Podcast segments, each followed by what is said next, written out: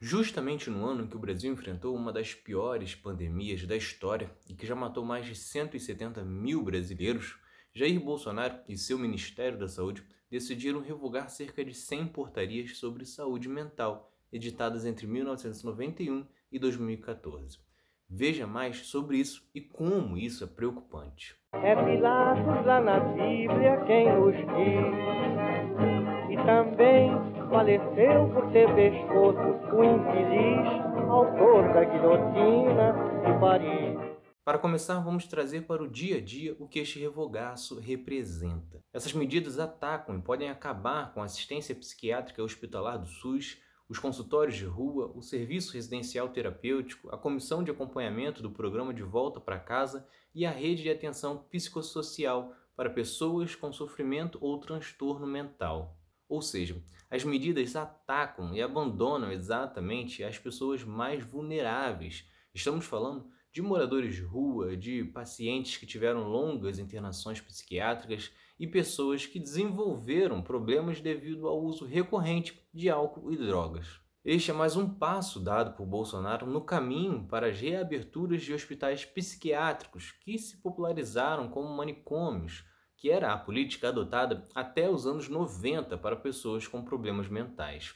Em fevereiro do ano passado, o presidente e o Ministério da Saúde já haviam sinalizado para o financiamento para este modelo de internação que havia ficado no passado. É um retrocesso após muitos anos de lutas de especialistas que defendiam e mostraram como esta política manicomial não funcionava que as pessoas iam para esses hospitais e morriam lá ou não conseguiam mais ressocializar. Após muito debate, em 2001 foi aprovada a Lei Antimanicomial no Brasil, com hospitais psiquiátricos sendo substituídos pelo Centro de Atenção Psicossocial, as CAPs. Com isso, em vez dos pacientes serem internados por tempo indeterminado e ficando isolados, o que às vezes era até a morte deles, eles passaram a ter um atendimento mais humanizado, com médicos, enfermeiros e psicólogos, além de manter uma rotina aberta ao contato social. Somente os casos mais graves, aí sim, eram encaminhados aos hospitais.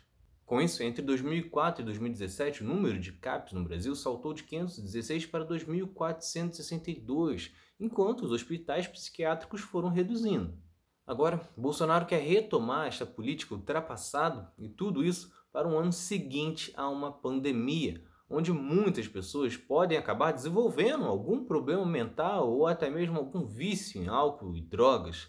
Há 17 anos, quando a China atravessou a pandemia de SARS, houve um aumento de 30% nos casos de depressão, ansiedade ou algum outro tipo de transtorno. Isso sem contar a crise econômica e o desemprego, que faz e fará com que as pessoas certamente fiquem sem planos de saúde cada vez mais dependentes de programas do SUS, que sofre mais este ataque.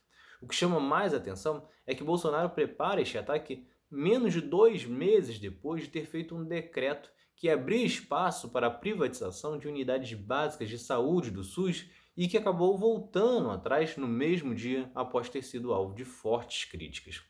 E exatamente para evitar ter que enfrentar novamente qualquer tipo de oposição, Bolsonaro prepara isso para o período de recesso do Congresso Nacional e do STF, o que atrasaria qualquer tipo de resistência. Se vocês gostaram, curtam, se inscrevam para não perder nenhum episódio do outro lado da história. Acompanhe a gente também nas redes sociais, estamos no Instagram, no Twitter, no Facebook, além do nosso podcast que está espalhado por todas as plataformas de áudio. Ah, e todas as fontes utilizadas neste episódio estão no nosso site, outroladodahistoria.com.